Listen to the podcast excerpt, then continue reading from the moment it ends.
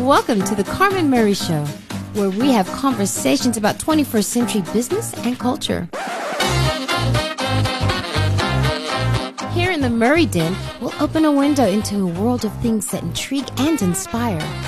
Share stories of excitement, hope, bravery, courage, and resilience. And now, from the Solid Gold Studios, let's level up, lean in, and get Murray with your host, Carmen Murray, as we let curiosity lead us down new paths. Hey, Future Fit Tribe. Welcome to the Murray Den. We have some very, very exciting guests in the studio today. But before I introduce them to you, I want to tell you a story. In my day to day life, I spend a lot of time with authors, storytellers, actors, people in the TV and film industry, and I identified one common thread. Telling someone else's story comes with huge responsibility and accountability. It's about packaging a story and keeping it as honest, raw, and authentic as possible. Think about an actor. They have to get into a character. So they read the script, they get into character, and they study every movement. If we think about the Bohemian Rhapsody, if we think about all of the characters and how they were studied, you find yourself after the movie that you are still in character. This is one of the challenging things that we most probably don't recognize for the people that go out there to go and discover these stories and that to live and breathe it. We decided today that we're going to dedicate today to the woman that's actually behind the camera, the woman that's gathering the stories, and find out from them what it's like to discover those stories and the challenges that comes with it and the emotional toll that it takes on their personal lives. In studio with me today, we have Michelle Craig.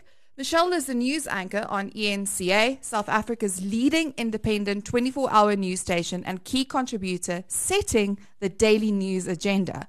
Michelle, welcome to the studio. I believe that I need to be ready to roll with the punches. Is that true?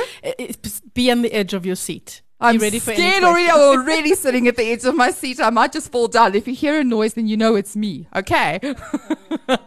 More than welcome. Then with me also we have Mmanaledi Mataboge Mashetla, former Mail and Guardian political editor, raised in a rural village. She later studied journalism and fell in love with the medium of radio. She is also a senior researcher for eNCA. Welcome. Hello. Thanks for having us. Thank you, Mmanaledi. So I'm thrilled to have you here. Someone to give a voice to the people that are disadvantaged, poor, that live in a oppressed times. So I believe that you have a lot that you can contribute in that, which I'm absolutely thrilled to have you here. Thank you so much. And for, thanks for giving us an opportunity to share our stories behind the stories. And then Helene Nieuwenhuis. I'm like the, the runt of the Latia. And Michelle.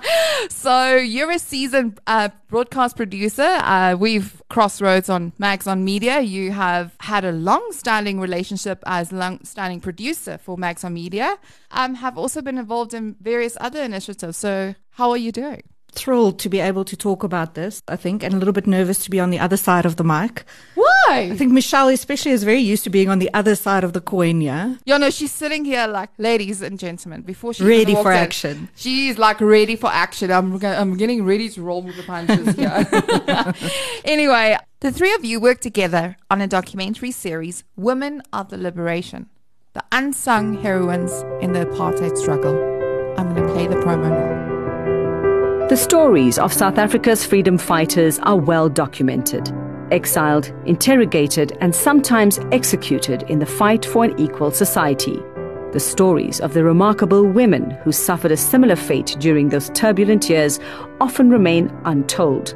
We wanted all our children back home because they had a duty to free their country. The petrol bomb hit the kids' room.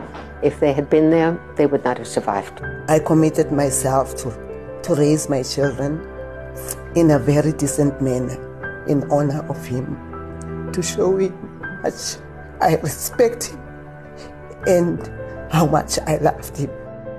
This Women's Month, ENCA pays tribute to the women of the liberation in a series of stories about struggle, perseverance, and survival. When you listen to that, how does that make you feel?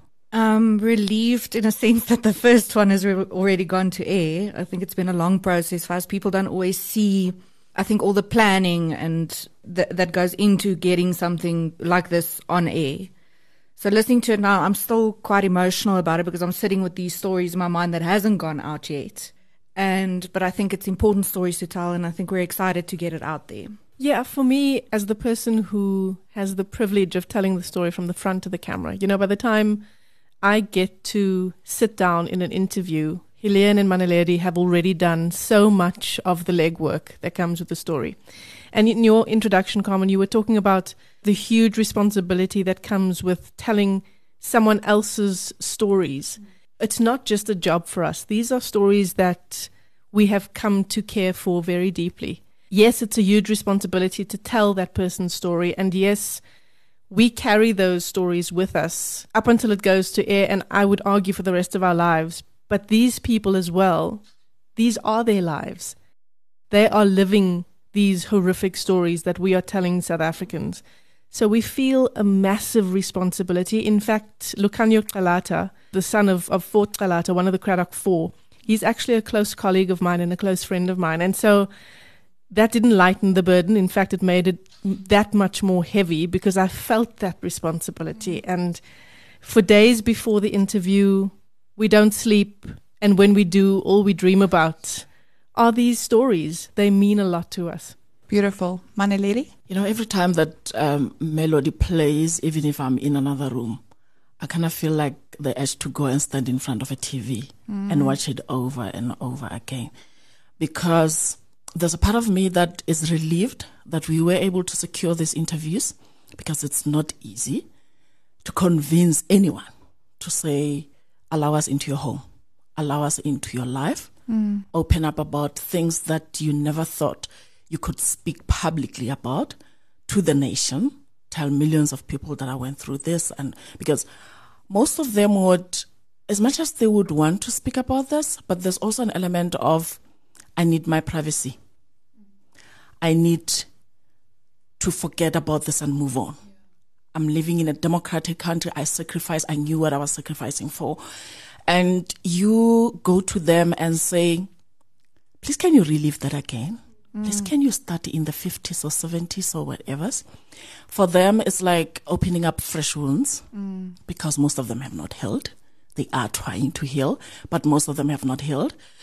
So every time I hear this melody, I'm like, thank you, God. We were able to shoot these interviews and thank God they allowed us to shoot these interviews because every time, I mean, we had a list of these women and they were like on my PC and every time I had to call them, I had to kind of rehearse and think again, Mm. what is it that I'm going to say?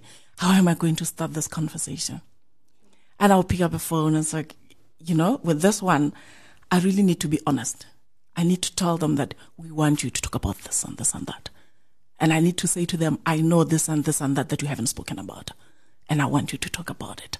It, it wasn't easy. But also to say to them, we don't just want you because initially the concept was that we want them with their daughters because we wanted to say to South Africa, these were not just women who took part in the liberation. They've got daughters that they raised. How did this impact on their lives as mothers, but also on the lives of their daughters? How did it shape their future and what they are today? So to say to them, yes, we want to interview you. You may be a public figure, you're a minister, but then we also want your daughter. I mean, their daughters are not, you know, Yeah. in the public space. So you're saying to them, we need to invade your privacy. Mm. And shoot it in your home. You know, we, we need to come to your house and shoot in your home. So basically, even if this person was enjoying their privacy, you're saying to them, I want to come and see where you live. And it wasn't easy. And none of them really gave us a hard time. The minute they said, it's okay, you can come, here's my address. I was relieved, but also I kept on, there was this anxiety that kept replaying it over and over again until the day that we walk out of there and say, it's done. One doesn't realize the, the work that actually goes on behind the scenes. I mean, it's not like, you know, we just always see the end result. It's like Uber, like Uber came up with this great app and we all just saw the success of this multi billion dollar app. but all the failures and all the work that went into it, the development, the funding, all of that kind of stuff, although it has nothing to do with the story. Um, but I'm just trying to paint the picture for our audiences is that we need to recognize the hard work that you guys put into to actually making a documentary series like this possible. One thing that you said, Mmanaledi, that really resonates with me is something very profound is, you know, people don't want to stay locked in the past. They want to move on. But something then on the other side, on the flip side of the coin, that's so important is so very few people are still alive that have survived the, the real consequences of apartheid. Well, and this Yeah. was part of the reason why we decided to do the series because we were saying, you know, we know a lot of the, the stories from a male perspective, from the, the, the freedom fighters. We know about the Mandelas, we know about the Sisulus, we know, and it's important stories to tell. But there hasn't been a lot of focus um, on women in the liberation. And I think the other side to that is the responsibility that a woman has in her family and to her kids. So even if you're in the liberation struggle or you're political figure, there's still this whole other part of you that I think few people get to see. And you made the comment now that the, the funding and, and getting this done, whatever, has got nothing to do with this conversation, but it actually has everything to do with this conversation because we were quite lucky to get the buy-in from the channel to allow us to do this mm. because obviously there are costs involved to doing it. Absolutely, yeah. And I mean, we've got, I'm sitting here with our original list. We've got a list as long as my arm of people that we still want to do. We were only able to do five of these interviews now, but we're hoping to, to do more because this is a generation that is kind of sad to say, but on the way out. And there's a lot of history and stories and I think truths that are going lost. Yeah. If we're not gonna, if we're not gonna do this now, then when?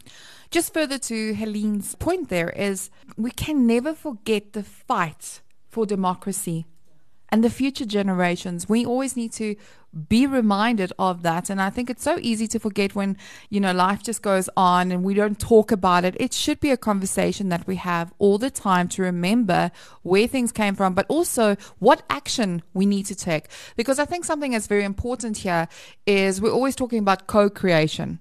But we're living in an age of co action. We need to find a way of how we all together as one united front can recognize what happened in the past, but what now? What's next? And I think this is why this the stories are going to be phenomenal to share, you know, with the audiences, but also with the people of South Africa. Mmanaledi, let's start with you.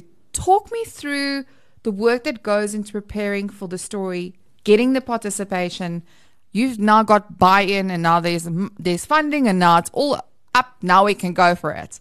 So now, what happens next? So before you can even choose like the kind of a person that you'd like to interview, there's a lot of reading involved. You have to read a lot of mm-hmm. books, a lot of past articles about them, the interviews that they did. I watched like old interviews that they did with different news channels and you have to know a lot about them. So you basically need to be well armed. Go in there with more information than you're actually asking them to give you. And then after that, you also need to prepare them mentally that we are coming to your home. We're coming with a team of 10 people. And we are going to probably dismantle your lounge. Let, let me We're just going state to for the record. so many hours. Yeah, normally we don't get to travel with those kinds of teams, and it, it wasn't the um, the situation, especially when we had to travel far, like when we had to go to Cradock. But we fought very hard to make sure that we have a lot of resources to ma- really do justice to the story, and it shot. I mean, I'm quite proud of it. I think it shot beautifully. I think the production value is really good, and if anybody who knows the news environment knows we're quite cheap and nasty a lot of the time. You know, we you go in with one. Yeah, Jeremy Maggs is gonna have my skin for this, but but but I mean, we go in with one camera and it's to get the news out and get things done quickly. And and really, with these kinds of stories, it's a it's a completely different vibe. You need to really give it the time mm. to develop. Mm. And it's because these stories are so incredibly valuable. You were talking earlier about the effects of what happened in the past and perhaps how they uh, influence the present. And there is that train of thought around apartheid atrocities that we should move on and that we should get over it.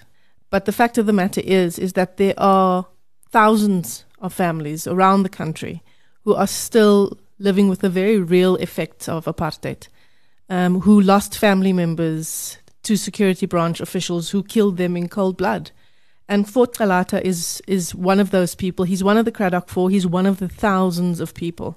And if we just think about the, the kind of prep that goes into a story like that of the Cradock Four, for example, Mmanaledi and I and Helene as well would have read things like the TRC transcript, which is incredibly emotional and painful to read, but we're always coming to it from a perspective of an outsider who realizes that there was a real person who lived through this during the most difficult time in her life, and that is Nomonde, Fort Calata's wife, who at the time of his death was a mother of two and pregnant with her third child. So we always come at it from a perspective of, you know, we are telling the story and it's difficult detail for us to, to, to hear and to read. But there was a person who was at the forefront of that, living through it. God alone knows how her and her family have, uh, and they continue to live through through his murder and his death. We also would have read uh, details around, you know, the wounds of the Cradock Four, how they were tortured, how their bodies were desecrated uh, after they were murdered. You know, Nomonde Calata never actually saw her husband's body after he was killed because the elders advised her, you know, keep a picture of him in your mind that is him complete, not the way he is now. Um, so those are, you know, the, the, the prep that goes into a story like this. We are very mindful, and, and I'm talking about this team of three because I, I feel like in this project in particular, we've had such a close working relationship and we've all felt so equally strongly about telling these stories and doing them justice. I have no words. I think just thinking of Nomonde's story, think about it. You um, have just lost your husband, you know, you are pregnant, you're a woman, and you're black. And you're 26. Who do you turn to? How how do you even I mean, that's a huge responsibility. I well, mean, well, so the the interesting part of that, sorry, my lady, is that that responsibility was passed on to Dorothy, her daughter, who was nine year nine years old at the time, and who assumed sort of the deputy parent position because she had to. Mm. And what I wanted to say was, when it comes to the research, so for example, something that Mmanaledi found, and it's also because you're trying to not just rehash what's been done before. We were also really hoping to give a different perspective to what's been reported on, because I think that Calatas, especially in the series, are probably one of the more reported on stories. But to really find those little nuggets of things that hasn't been discussed before, and Mmanaledi, through her research, found um, this incredible story about the song that that the nine year old Dorothy sang upon hearing about her father's murder. And we actually have a, a clip from the interview. The memory of when you were first told, Manamunde, mm. that your husband had been murdered. Yes. I don't want to say that he died mm. because he was murdered. Yes. And what we're told about that moment in your life is that Lucania had a Lucania. physical reaction and, yeah. and you and started, started singing. To sing. Mm. She started to sing, and uh, I couldn't understand that. Is she really? Did she heard these people what they just said? And for a moment, I could not cry because it was just it just went like blank. And here is my little boy sick here next to me, and this one is singing loudly. Do you remember there was? A, there was a story to the singing, though. My dad and them have been lost for some days, right? And up until that point, you were still hoping. Yes, yes that they would yes, that, they, that, that, they would come, come back. back. That yeah. maybe you know they were incarcerated, or even that they have skipped the country, country. because that mm. those were one of the things that mm. could happen then. And um, on this particular afternoon, I went to prayer. I was attending girls' prayer at the Anglican Church. Older people came to fetch me from the prayer meeting, which was a clue to me that something might have happened. uh, my mom was at my grand's house by then already. Heavily pregnant. Heavily pregnant. And then I get into the house, it's full of people. So when the new when the tide was broken, I was from church. That burst into a song was probably my way of releasing the tension because the tension was already built up by them going to fetch me from church, bringing me here. We get here, everybody is quiet, it's just somber. And they were just waiting for me. I was the only person who was missing so that this could be told. So when I got in, it was like I got in and I got into this tension. And then they said it, and I burst into song because song was maybe my way of dealing with issues. Song was my way of announcing. Mm. And song was my way of saying there's danger. So, yeah. And, the, and, and people picked up the song. It was a hymn that I sang, and, and, and people picked up the hymn. And I guess for a moment I was holding everyone because they kept singing and kept singing and kept singing until they could cry. Mm. Some of them could cry, and you know, and it announced, I think, more than the the announcement of the death. The song announced the death, and I carried that literally.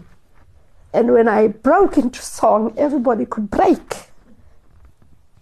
And what I remembered as a child was that song went on and on and on and on until maybe people could eventually get to realize what it was that was happening.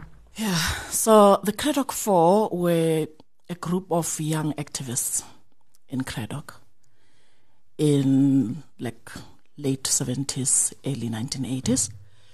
Two of them were teachers. Fort Calata was one of those that were teachers, young teachers in their 20s, early 30s, who became a thorn in the apartheid security police at the time, even though what they practiced and what they advocated for was peaceful resistance, peaceful protest to what they saw as the injustices of that time. And because they were on the hit list of the security branch for some time, in 1985, they happened to have gone to a meeting in Port Elizabeth they were UDF activists at the time. Remember, UDF was formed after the ANC was banned. Yeah, so they also joined the UDF. They went to a meeting in PE and they didn't come back. They were missing for days. No one knew what happened to them. Eventually, when they were found after about five days, it was dead bodies dumped in different locations in uh, PE. They were tortured before they were killed they were their bodies were burnt, their car was burnt. It was one of those gruesome murders that made international headlines and got the international community to look into South Africa and notice that something is going wrong. And it's one of those murders that got South Africa to stand up. Those that were against apartheid to say, it's enough. Uh, we, we know them as the Cradock Four but they were fathers, they were some people's sons, they were husbands, they were some people's friends, and they were comrades to those that they were organized with in Cradock. Uh, their story had so much impact on not just Cradock and the Eastern Cape. Yes, the Eastern Cape because it then became recognized as the province or at the time the area where activism was so high and so recognizable that you couldn't, you know, do without it. But they also helped the South African story to be told in that painful manner, but also got the international community to pay attention more than they were doing before this happened. You'll know that Lukhanyo Calata actually wrote a book, I think, uh, last, year. last, last year. year. Yeah. My father died for this. My father died for this. And um, he was just over three years old at the time of his father's death, and to this day, to his he can't recall any memories of of his father, and he describes it in the book. But Nomonde Calata tells us about how close they were uh, Lukhanyo and his father. You know, um, Fort called him my buddy. You know, uh, he was going to be a father again for the third time, and he, in fact, hoped that it would be another girl because he was worried that you know another boy might interfere with this special relationship that he has with with Lukhanyo. And in that interview, um, his sister Dorothy tells us uh, after his father's death, after their father's death, there were a number of moments where Lukhanyo would disappear. He would just walk off, and Dorothy would go looking for him, and she would find him near the, uh, the, the, the gravestone, near Fort's gravesite. And she would say, I mean, this is a child not yet four, not yet five. And she would say, But what are you doing here? Like, why are you walking here by yourself? And he'd say, No, Dad brought me here. I walked with Dad. He brought me here. He's left now. He said he's coming to fetch me again. And So- there, are, there are so many moments where this family has these strange experiences of the presence of Fort Calata. And this happened 34 years ago. And honestly, the way we saw and the way you will see Nomonde Calata crying in this interview, and she says it herself, she's crying as if it happened yesterday because the feeling of him not being there is still so real for this family. Sitting in somebody's living room and experiencing such raw emotion, them allowing you into that very personal space is incredibly powerful, but also, again, I think makes that weight of responsibility that we feel so much heavier because it's really a privilege to to be there. And I think we spoke a couple of days ago, Carmen, you and I spoke about like what makes us angry when when we do these stories. There's still no justice. This family had gone through two very high profile inquiries. There's the TRC evidence that was given. There's very graphic um, visuals available online, actually, that I think people should maybe go see because I don't Mm. think people realize when, when we say so easily, but when are people going to get over it? Yes. How do you get over that? And and the story of the of the daughter that came after the death of her Mm, father, Tumani. Tumani, who never met him,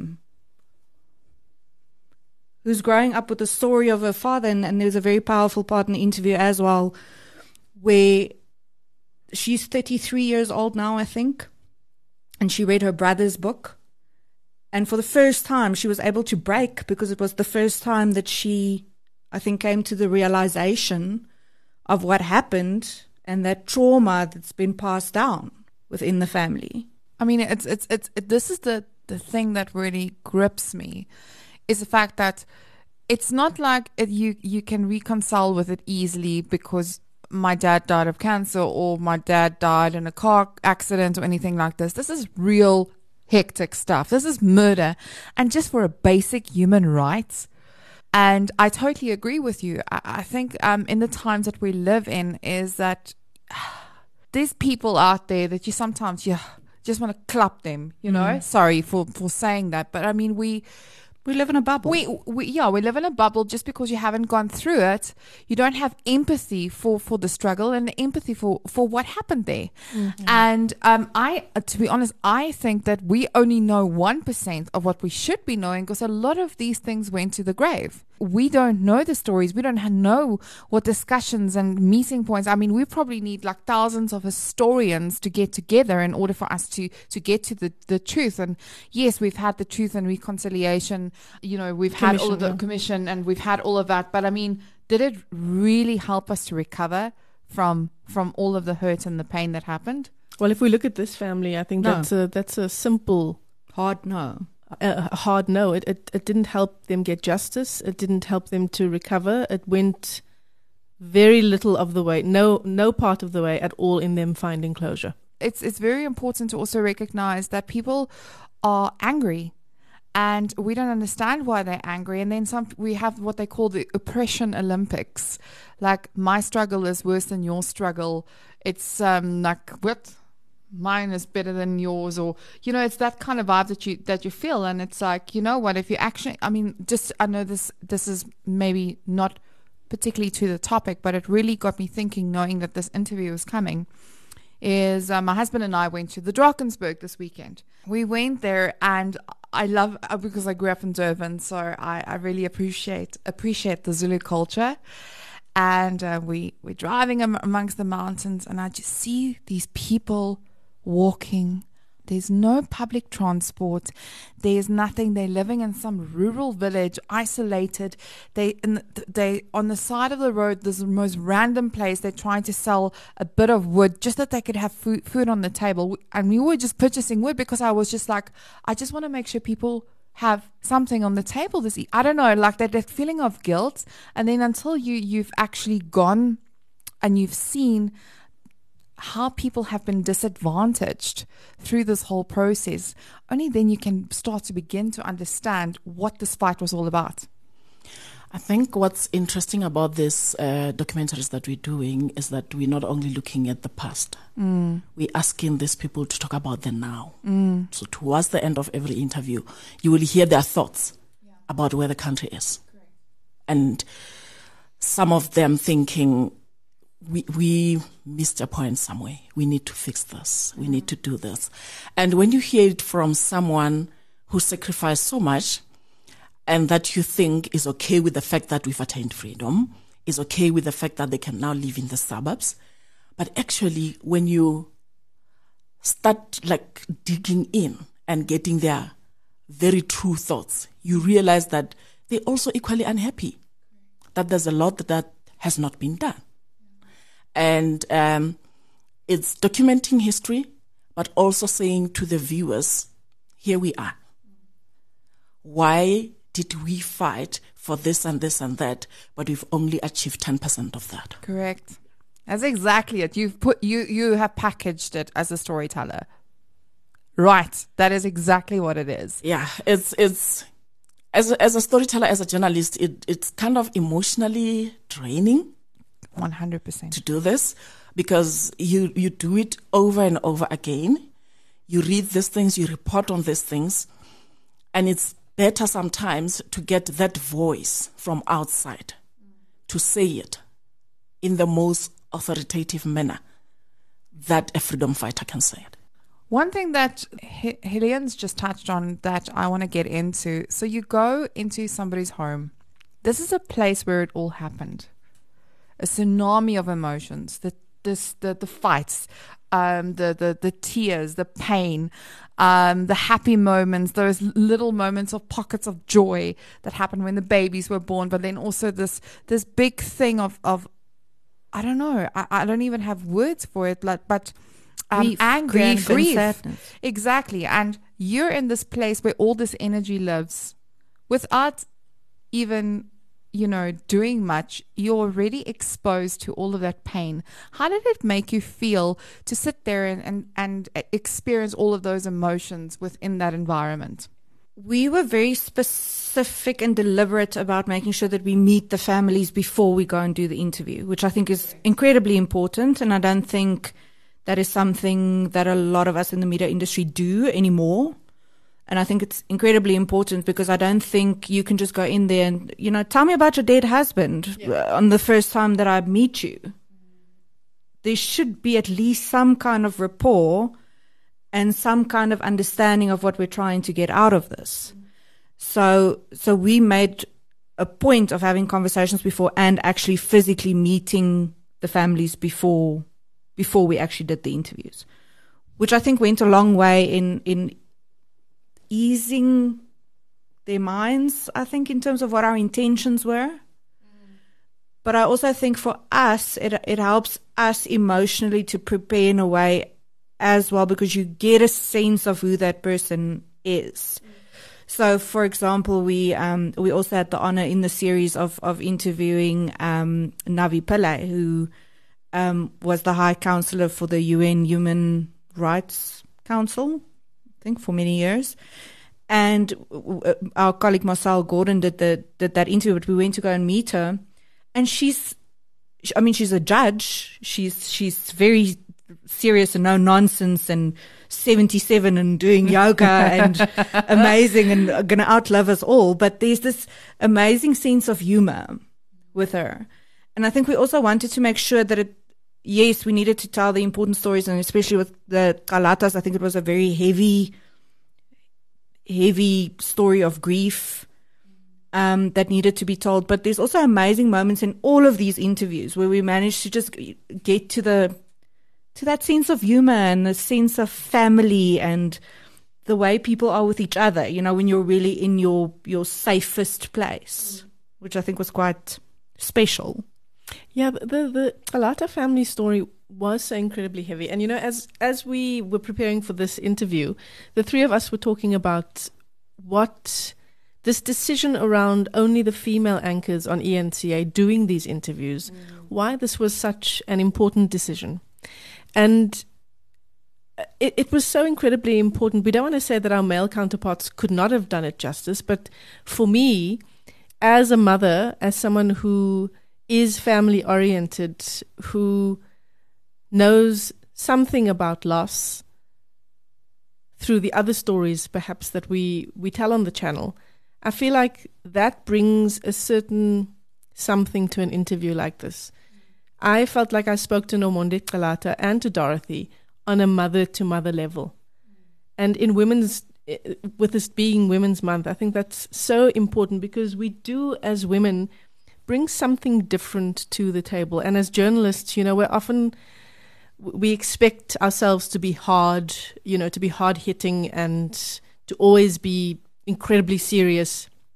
But the feminine touch uh, on an interview, particularly like this documentary series, is so incredibly important. And I feel like it it would have been a different series had it been from the perspective of a male interviewer speaking to someone like Nomonde Calata. And Helene is so right in how important it was for us to go and meet the family beforehand. We sat down at their table, we had tea, we discussed some of the issues we wanted to talk about in the interview, and that was before we went on camera. So to establish that relationship first and to then go in and try to retell the story and to do it justice. And I mean, I can't stress the importance of South Africans knowing stories like this, not just of the Calata family, but struggle stories. You need to go out there and you need to educate yourself about where South Africa today comes from. It's a place of incredible hurt and pain it's a place of murder and torture and loss. And if you are, as Helene and Mmanaledi has said, if you are living in this bubble where you expect the majority of South Africans to move on and to get over it, you are so incredibly mistaken. There are people here that are living with pain that you you can't even imagine. And what we're trying to do with this series is to give you a sense of it. We're not giving you the whole story. We're giving you a sense. And it's building a form of curiosity because I think people need to become more curious about about what happened in the past because only then I always say where there's a lack of knowledge there is chaos. And you know one other thing you've been saying we live like in in a society that is woke now but we woke in a rather fashionable way in a different selectively way. in a very selective way yeah we don't know ourselves the way we should. We talk about nation building, but how do you build without a foundation? Because you need to start somewhere. So for as long as we do not know and we do not recognize where we come from, we are not going to be able to build. Because whatever we go, we're trying to build, I mean, whatever we've been trying to build for the past, how many years? 25? 25 years. That wall that is probably somewhere like higher keeps like crumbling over and over again because we are failing to recognize our past. We are failing to acknowledge the pain of the past. And we are also failing to acknowledge the contribution that many people made, both black and white. Because freedom fighters were not just black, mm-hmm. both black and white, both men and women, mm-hmm. including the children who had to grow up without their parents, or the children that had to grow up in different countries without a sense of citizenship because they were refugees. They had to be moved from this country to that one, depending on who sponsors their education at that time, which country is going to accept them to go and further their studies at the university. And I mean, we're talking about not a university that anyone goes to. We're talking about universities that were specially built for freedom fighters. So, what life do they know? That's the only life they know. They would have met with other freedom fighters from other countries. That's who they mingled with, who they befriended. So, you have taken a part of their childhood away. You have taken a part of their youth away. And today, when they are ministers or leaders in different capacities, and when you say something, they snap, you get shocked. But you don't know why they're snapping. Unless you know their story, you will understand why they're so quick to defend themselves. You will understand why they are so emotional about where we come from or so protective about this country called South Africa. I'm very uh, controversial, so I debate things with my family and I debate things with a lot of people. I have my views, and and one of my views is like you know you you actually have no right to speak on something when you've benefited from the apartheid regime. If you've benefited from it, from it, it's a very I don't know, like you know, then being judgmental and not being empathetic. I have a problem with it. Um, you know, let's just move on from this. Now we move into the the new Rainbow Nation but you've benefited from the apartheid regime. So, but you know, Carmen, I'd, I'd like to bring in a different opinion yeah. in that one. There are people who, yes, benefited from apartheid, mm-hmm. not because they enjoyed enforcing pain on, on, others. Oh, oh, yeah, for sure. Yes, it's just probably the color of their skin mm-hmm. that gave them the advantage. Mm-hmm. It doesn't make them the bad people. Mm. Those same people, Nomonde Calata, keeps saying when I desperately needed help, mm-hmm. when I needed to put my children through school. Yeah. The people that helped me yeah. were white.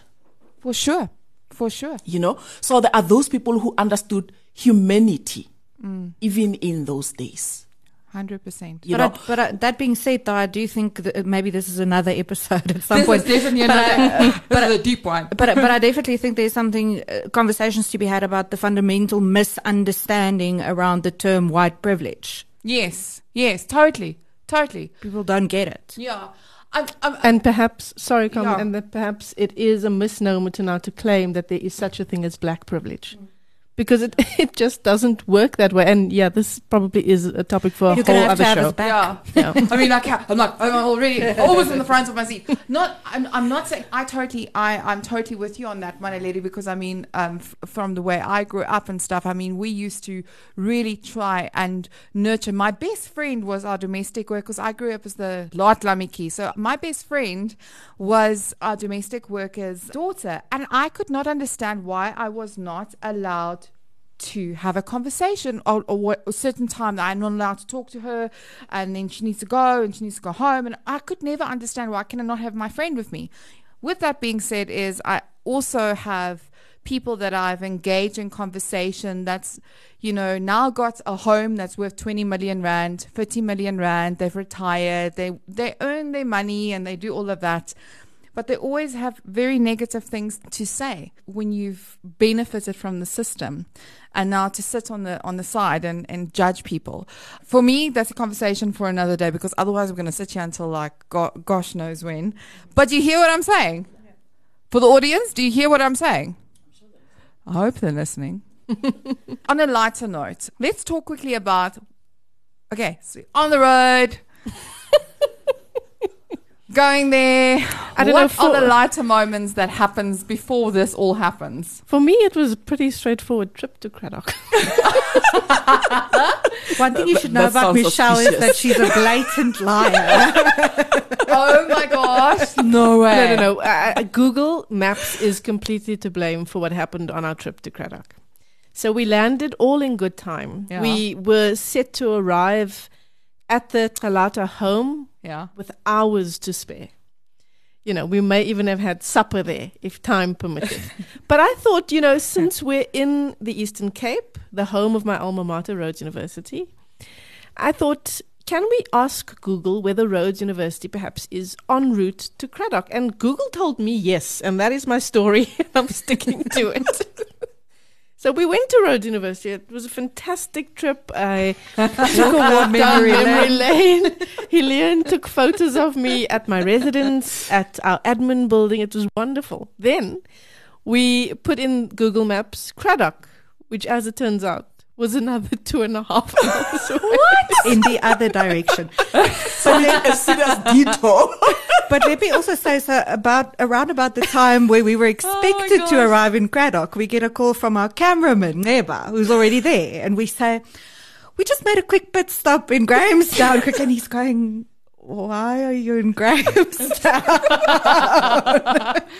oh my gosh! And then, well, so we we is Jeremy Maggs listening to this? I hope Jeremy Maggs is not listening to the story.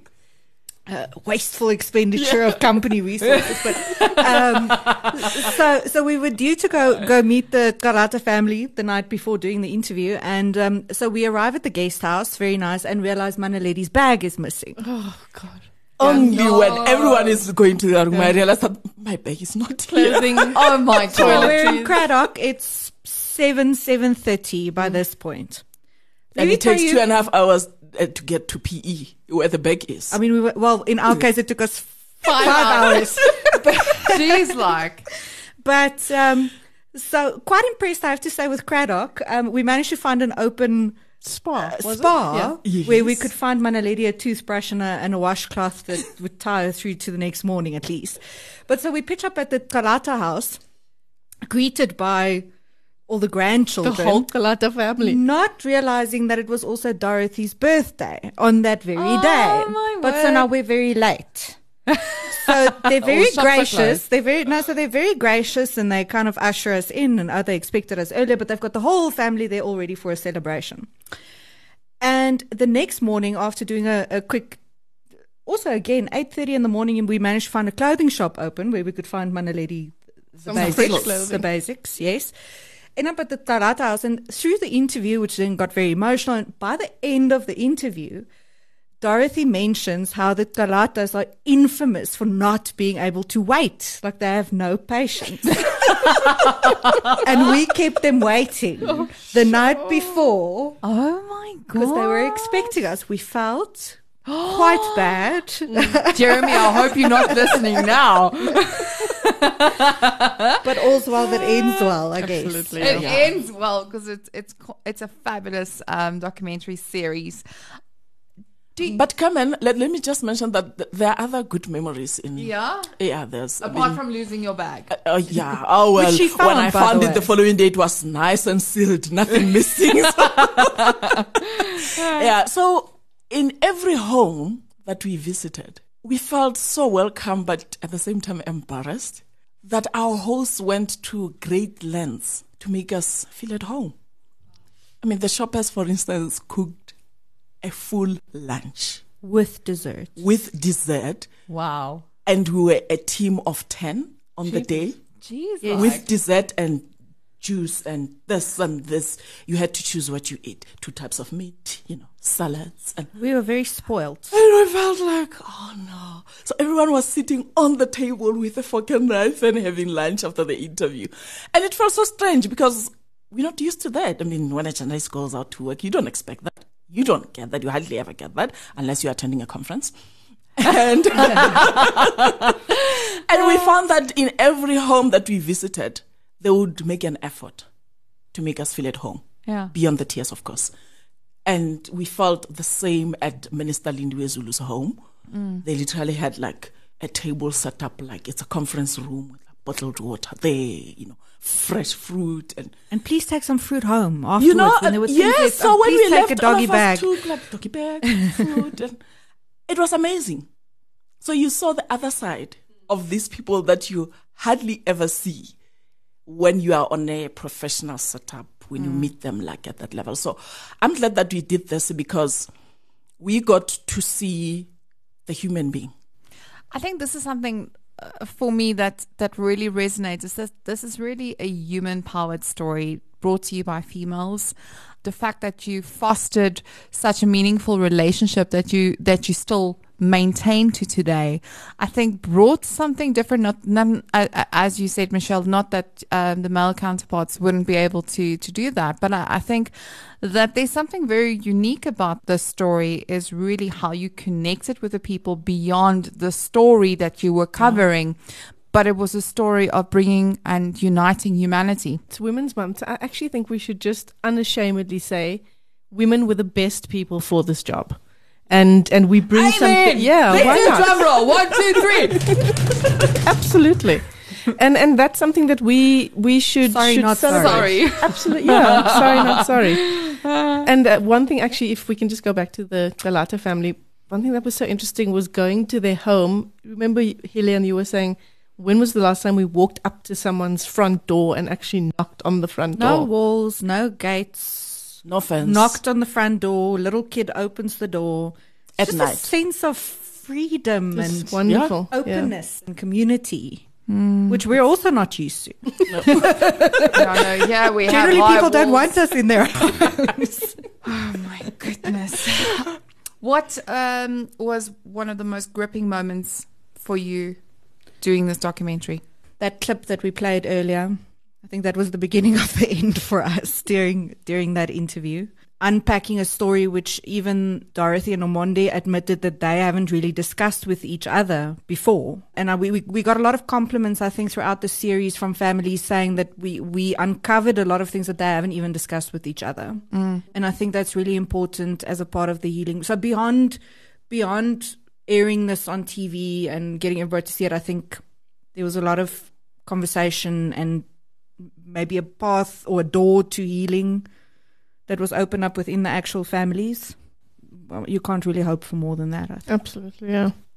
Actually, uh, Lukhanyo Calata phoned me. I think he phoned all of us uh, on the evening that the story was first aired. That was somewhere around after nine in the evening. He, he gave us a call and he said, you know, the whole family had had gathered gathered around the TV and they were all watching it together. Actually, Dorothy, who lives in Stellenbosch, had travelled to the Eastern Cape Oh, wow. to watch it, specifically to watch it with her mom, so that her mom wouldn't be watching it uh, on her own.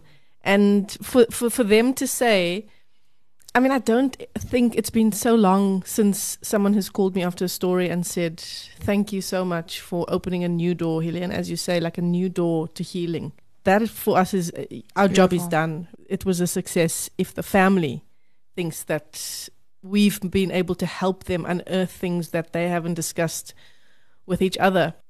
That interview was was so incredibly emotional for all of us. I, I remember looking over to Helene. I couldn't see Mmanaledi. She was sitting in one of the She was other hiding. rooms. she was hiding was from quite nicely behind the couches. But there were so many moments where we looked at each other and sort of dabbing our eyes.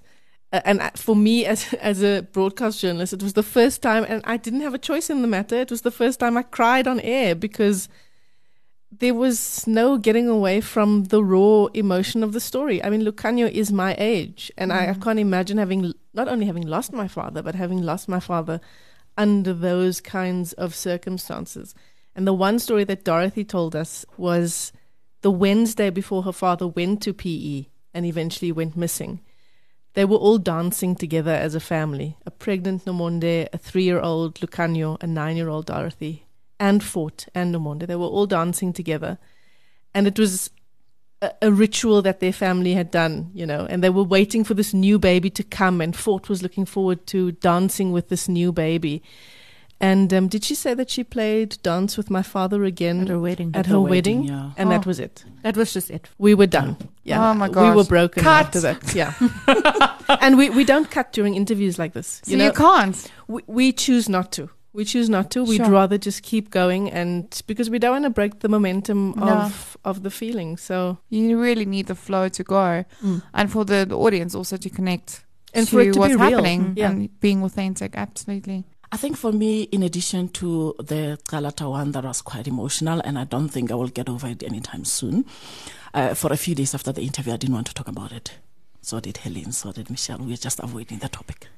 We just didn't want to talk about it with our husbands. We couldn't talk about it with our colleagues. It was just difficult to talk about it. But one of the other moments that touched me was when Minister Lindiwe Zulu's daughters, as they were working us out, came to me and said, You know, you guys opened up something big. We've never spoken about how we felt abandoned by our mother when she left us at three and four to go into exile and left us with her grandmother. Not our grandmother, but her grandmother, which means it's their great grandmother Sure. in Swaziland. Never to see her for 14 years. no letter, no phone call, no contact whatsoever for 14 years. By the time she came back, they were in their mid to late teens. So when they came out and say, thank you because you helped us to start this conversation that we've been unable to have for so mm. long, then it said to me, we have helped a family to start a process of healing. Wow. How long it's going to take, we don't know, but at least this is a start. And it's good. Okay, final question. What is the outcome and change you hope this documentary series will bring? I hope it opens the minds of South Africans to the stories that's out there. Like mm-hmm. we, we said before, there's thousands of these. We're just shining a spotlight really on five for now. We're hoping to do more, hoping to, to foster the conversations within families that will help them to heal in some, find healing in some way or another. Education for us as a country so that we know where we come from. I hope this will show all of us the importance of history because we don't, we didn't fall from the sky. We come from somewhere as a country. And I'm hoping that for those families, they will start making peace with what happened to them. And they will also be able to document this history for their grandchildren and great grandchildren. And this will help us as a country to have those important conversations. Ladies, thank you so much for your authenticity, your your rawness, and also for the for shining a light on this topic. I've learned a lot from from this interview. So thank you so much for for sharing the stories behind the scenes, your stories of liberation. Truly appreciate that. Now, in Murray tradition, we're going to play a game by Barry Hilton. It's called Smart Ask. Oh, this really scares me. We don't know anything unless it involves journalism. we don't know anything about the so the, like listen i if i can just say interviewing journalists is the most stressful thing i've ever done in my entire life can you imagine Hello, my cousins. It's Barry Hilton here, and welcome to the Carmen Murray Show. Have I got something lacquer to show you? I've got a game that I've invented called Smart Ask. Yes, can you be a smart ask? I'm sure you can. Most of us are smart askers, but this game, it's quite simple. It's split up into six categories. There's nine cards on each category. Every card has six questions. The dealer chooses the question. And all you have to do is answer three questions correctly to win the game. Is that easy?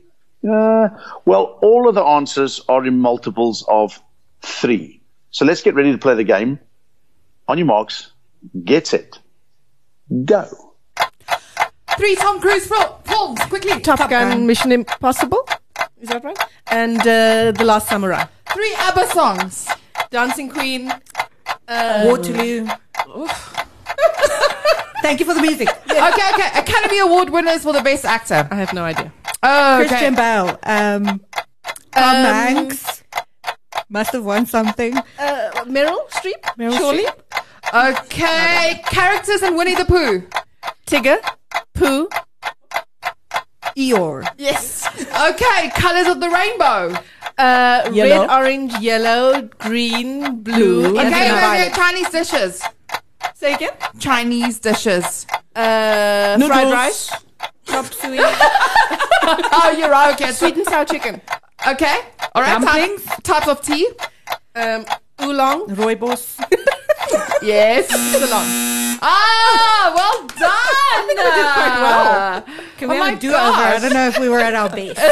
Listen, it, but it literally blocks your brain when you when you go through. Like what? It's the timer. I know the timer does get to you. Anyway, ladies, thank you so much. Did we win? No. Nah, not good with sound effects. Anyway, thank you so much, ladies, and please check the show notes below. Thank you. Thank you so much. Bye. You've been listening to The Carmen Murray Show. Another Solid Gold podcast. Please take a moment to rate and share this episode with friends and colleagues who love customer experience and marketing just as much as you do. To connect with Carmen, visit carmenmurray.com, where you will find links to her business services, future fit events, and biz community articles. Carmen Murray is CEO of Boo Yah Modern Marketing Services that empower businesses to deliver premium customer experiences, B2B, B2C, and B2B2C across all industries. Some of these services include research, CX strategy, persona development and customer journey mapping, CX audits, UX audits, and the connected marketer training in connected customer experiences, mobile, data management, and AI. You've been listening to another episode from the Solid Gold Podcast Studios.